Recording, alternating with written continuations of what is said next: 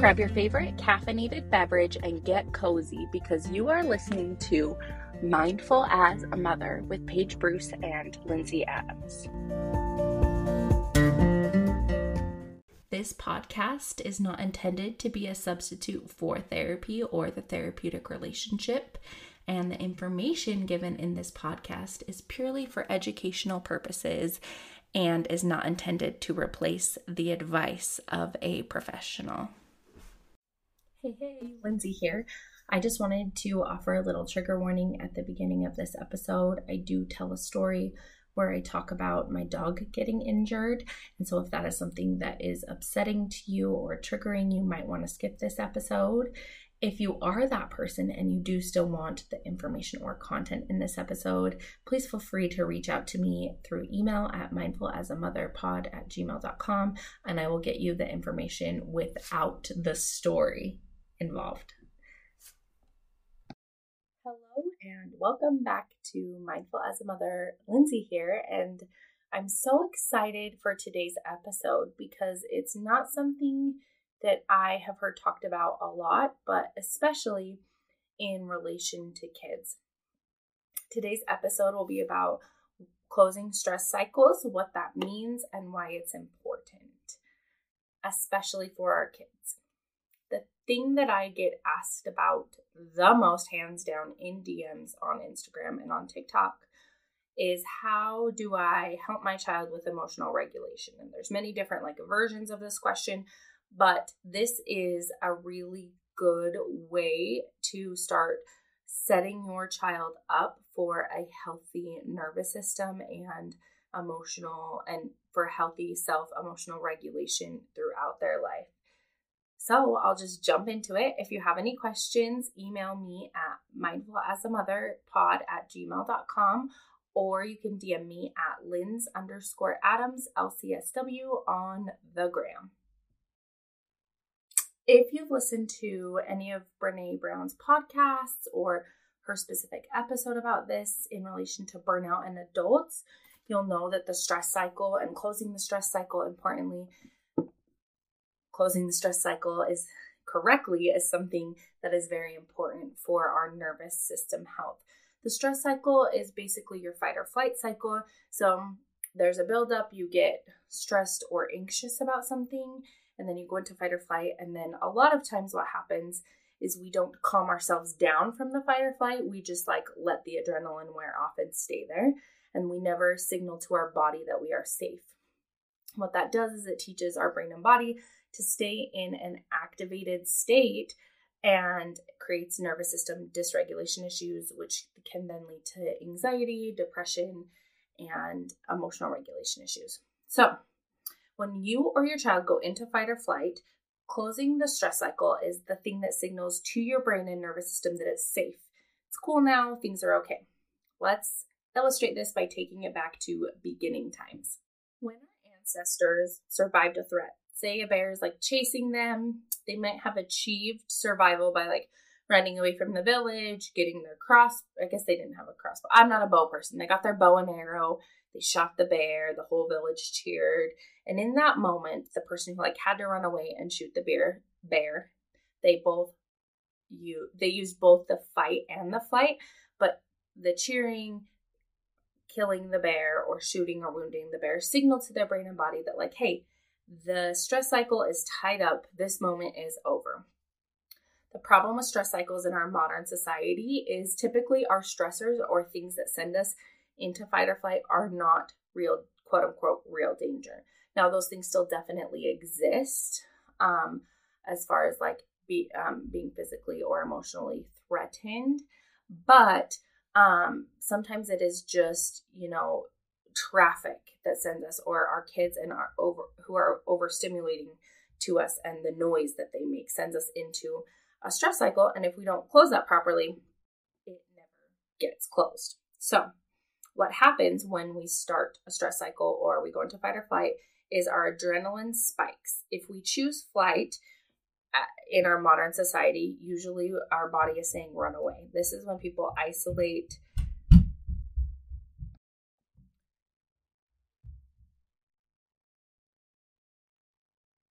isolating serves the purpose of the terrifying thing not being able to get to you. But other than that, what we typically do is we scroll on our phones, we eat a whole sleeve of Oreos, or if it's me, you DoorDash Crumbl cookies and distract yourself with the newest season of Stranger Things. The problem with this is you haven't completed the stress cycle. When this happens on the daily, your stress cycle response is in chronic activation. Important to teach our kids how to close stress cycles because if they don't learn to do these things in childhood, a few different things can happen. One, their nervous system is in constant fight or flight or freeze, and this can cause difficulty relaxing, medical issues like high blood pressure, digestive issues, anxiety, depression, hyperactivity, or emotional reactivity.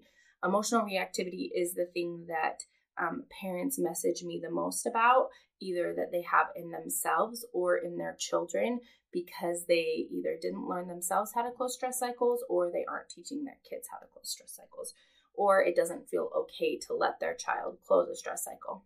When I get to how you close stress cycles, you'll understand a little bit more about that. The other thing that can happen is if we model to our children how to close their stress cycle as children, they will eventually be able to re- self regulate and close their own stress cycles, which is a very important skill that, like I said earlier, most of us as adults are severely lacking because we grew up in the stop crying, don't talk about it, you're fine generation. And so we don't know how to close our own stress cycles. So now, as adults, we have these jacked up nervous systems that are constantly anxious or hyper vigilant. And we don't know how to stop that. We don't know how to heal that. And we don't know how to teach our kids how to do that. And so the emotional reactivity triggers a lot in us. And so if we can, one, get a hold of our own stress cycles, which Paige is going to go into next week, but teach our kids how to do it, we are we are literally breaking the generational cycle of not being able to regulate your nervous system. So that is how freaking important this is, and that's why I wish more people talked about it, um, because it really is the thing that like promotes emotional wellness and self-regulation in your kids. And the easiest way to do that is to start as young as possible. Now, if your kids are already, you know, 15, you can start there, but it is definitely easier to start when they are three or, you know, tantrum age. But it's never too late to start. You even need to start as an adult if you haven't been doing this your entire life. To teach our kids and set them up to be successful when it comes to managing the stressors of life as adults because I think in the past like two, two and a half, three years, if we've learned nothing um, else, the only thing we've learned is that things just keep getting crazier. It's going to get more stressful there's all these extra things going on in the world and stressors that then come up in our like day-to-day lives and we want to teach them how to handle this in a healthy way so that they can be adults who aren't like us. We are constantly numbing distracted or unable to feel or express feelings Either we're explosive with our feelings or we don't express or feel them at all. So we want to raise these happy, balanced kids, and this is one step in how we do that. Okay, how can you help your child close their stress cycle? I'm going to tell you a little story about my own kids and my dog. It was a Tuesday evening, and I had just gotten off work, and things were a little hectic around the house. My husband owns a contracting company, and so he often has like workers or people at our house at the end of the day or bringing materials back here because he's not quite to the place where he has like a shop yet. So all the stuff's out at our house. Well, most of it. Anyway, so there's like my nephew was helping him. There's some people in the front yard. I had just come in from work and it was pretty hectic. And so I had asked my son to let our Great Dane Layla out because it was uh she'd been in her kennel all day. She needed to go out. Anyway, so he does what he's asked. He lets her out. And I hear him shut the door and I don't hear it slam. And I'm kind of standing. Um, you walk out of our like dining kitchen area and you go down some stairs and there's our back door. And um, I'm standing like right there so I can see him letting her out. And I don't um, hear like a slam of the door, but all of a sudden I hear this yelp and it's Layla. And I look down and I see that part of her tail is in the door, but she's turned around and facing me, meaning that if um, that that's like not physically possible based on she has a long tail, but not that long. And so I realized that it had taken her tail off. So I immediately panic and I try to stay as calm as possible because in a in an emergency like this, I am not the calm person. That I am freaking out and what I have learned my own experience through doing this a few times, not the door thing, but other situations with my kids, is me freaking out makes them freak out.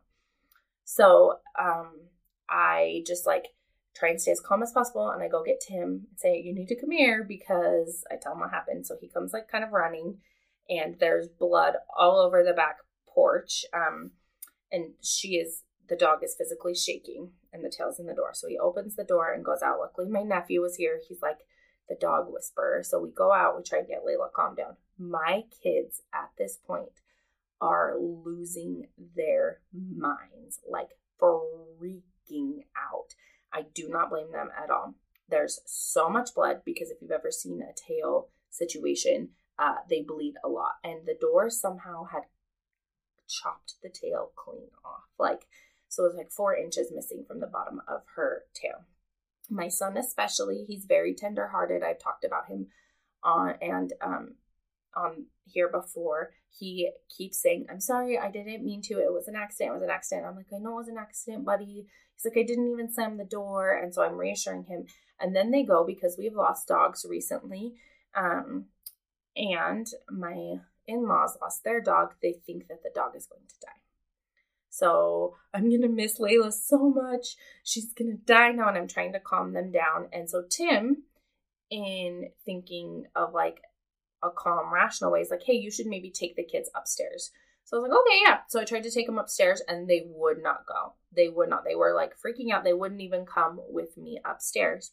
And then I don't know what happened, but this like moment of clarity hit me that like they need to see that she's okay. I'm not going to be able to to drag them out of this situation without them seeing that she's okay because they need to close their stress cycle. When this happened, they went into fight or flight and they need to close that stress cycle just like I do by seeing that she's going to be okay. So, what I chose to do is I chose to move them to a place where they can look out the back window and see that she's okay and that my husband and my nephew were helping like get her tail wrapped up and, and clean off the porch, but they couldn't see like all of the the goriness of it because when you opened the door, the tail fell. I'm sorry if this is too graphic for anybody. Um, the tail fell, fell, and it was just like laying on the ground, but we were worried about the dog and the kids. So um, once we got her like it the back cleaned up and we got her tail like stopped bleeding they were putting pressure on it we decided to um, i had my husband clean the tail up so that the kids could go around and see the dog the dog was super calm by this point great danes are the best dogs for kids in case anyone's wondering and they're like petting her and seeing that she's okay my son especially wanted to help bandage her tail. And at first, my husband was like, mm, I don't know about that. And I was like, no, he needs to help because this is important to him in like closing his stress cycle that like everything's okay now. We're getting her the help that she needs.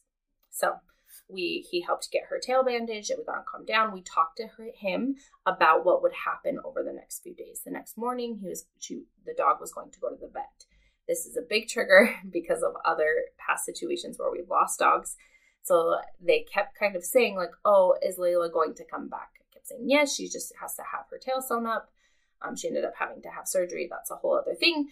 But then once she came back, I let them see her, pet her, and it was a whole ordeal the next day. But she's fine now. In case anyone's wondering, the kids are fine.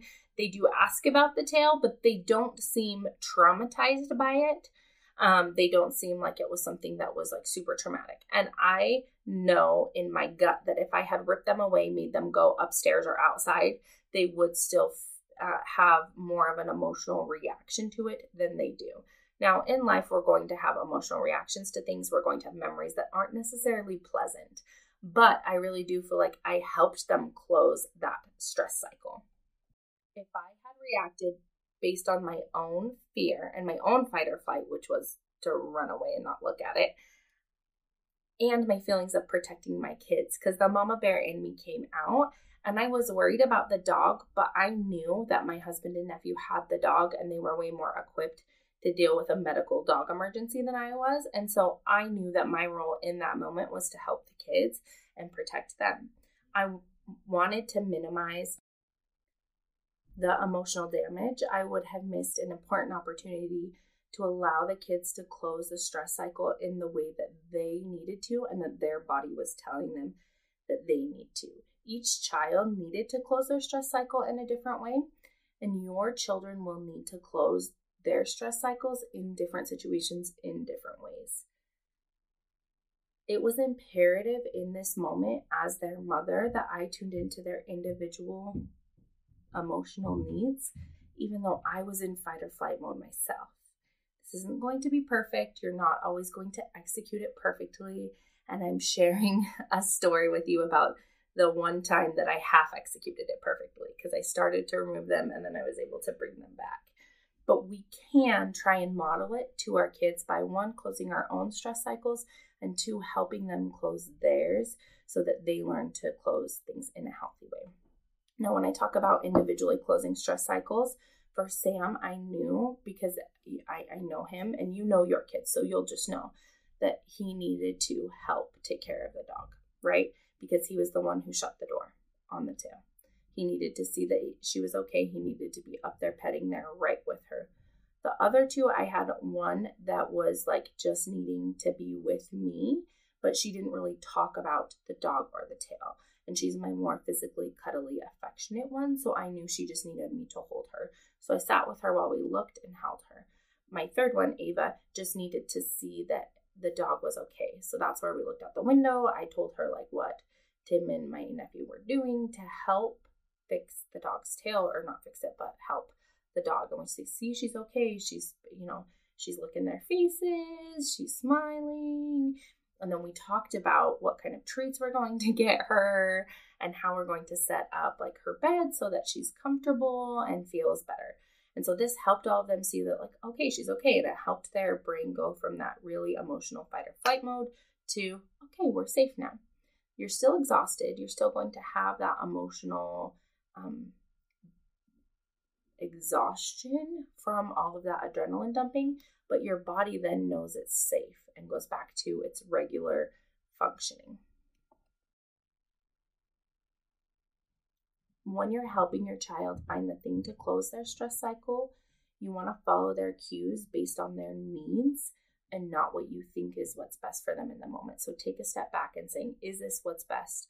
Or do I need to think outside of the box here? I'm just going to go through some ideas. Some of these might ring true, like, hey, this is my kid, my kid likes this. So you can guide them towards that specific thing. Um, some may not fit. So, move is number one exercise physical activity. If you have a mover and a shaker, someone that needs to physically move anger or other intense emotions through their body, this will be important for them. This can be jumping on a tramp, riding a bike, swinging. You can really tune into their specific sensory needs and help tailor whatever you prompt them to do or help them do um, to what they already like. Breathing deep breathing. There's square breathing, which is where you breathe in for four, hold for four, out for four, hold for four. And you can do that three to five times, or you can do the four, seven, eight breathing, which is like in for four, hold for seven, out for eight. If those breaths are too long, you can shorten them um, for your child. I would recommend if this is something that if your kid really loves breathing exercises or you think they're really important to learn, I think it's really important for all kids to learn some kind of breathing, even if they don't like it, because it is super important, especially in the case of like panic or um, needing to to take deep breaths when they're really upset. I would recommend practicing in these things when they're calm. So a couple times a day, stop and help them with the certain style of breathing you want to teach them or have them try a bunch and see what they like best so that they're familiar with it when they are in fight or flight. This is why um, you don't teach new skills in the moment during tantrums, meltdowns, or fight or flight because your child's brain isn't like functioning in a way that allows them to learn and take in new information. But if the information is already there and you can help prompt them with it, then um, they can typically access it and use those skills. If um, you haven't taught breathing, but you know it helps, um, there's a co regulation piece like where you just like hold your child close to you and they can feel your breathing and your heart rate, and you do the specific breathing exercises.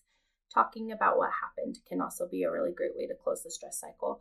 That's what I did um, when we're talking about like what's going to happen next, how it happened, reassuring my son that yes, it was an accident. She was going to be okay. It's not his fault. There's research that shows that when we talk about scary or traumatic things, the emotional reactivity part of our brain decreases. So as we're talking, we are helping our, our body process what has happened and we're moving through that um, and closing that stress cycle. Like it's okay now, I just need to like process this. And that's why after like really big traumatic events and um, like EMT responders or other first responders, police, they have like debrief sessions where they meet with a, a counselor or a therapist one or two times to just talk through what happened um, because they're helping close that stress cycle. Um, being creative. So, art, if your child tends to like art or Play Doh, if they're a more sensory seeker, giving them opportunities to do that. It doesn't have to be like drawing or coloring, it can be sidewalk talk, it can be baking, it can be any outlet or specific hobby that they have that helps them be creative. Crying. So, crying is a physical closure of the stress cycle, and that's why it's so important to not tell your kids not to cry. Um, because what this does is it signals to our body, the tears, that like, hey, okay, we're good now. We're, we're okay. Like we're closing this this cycle. So if your child's crying, letting them cry, comforting them through the crying, but recognizing that it is a necessary part and it serves a purpose to communicate to our body that, hey, we're safe now. Laughter. This is my favorite one.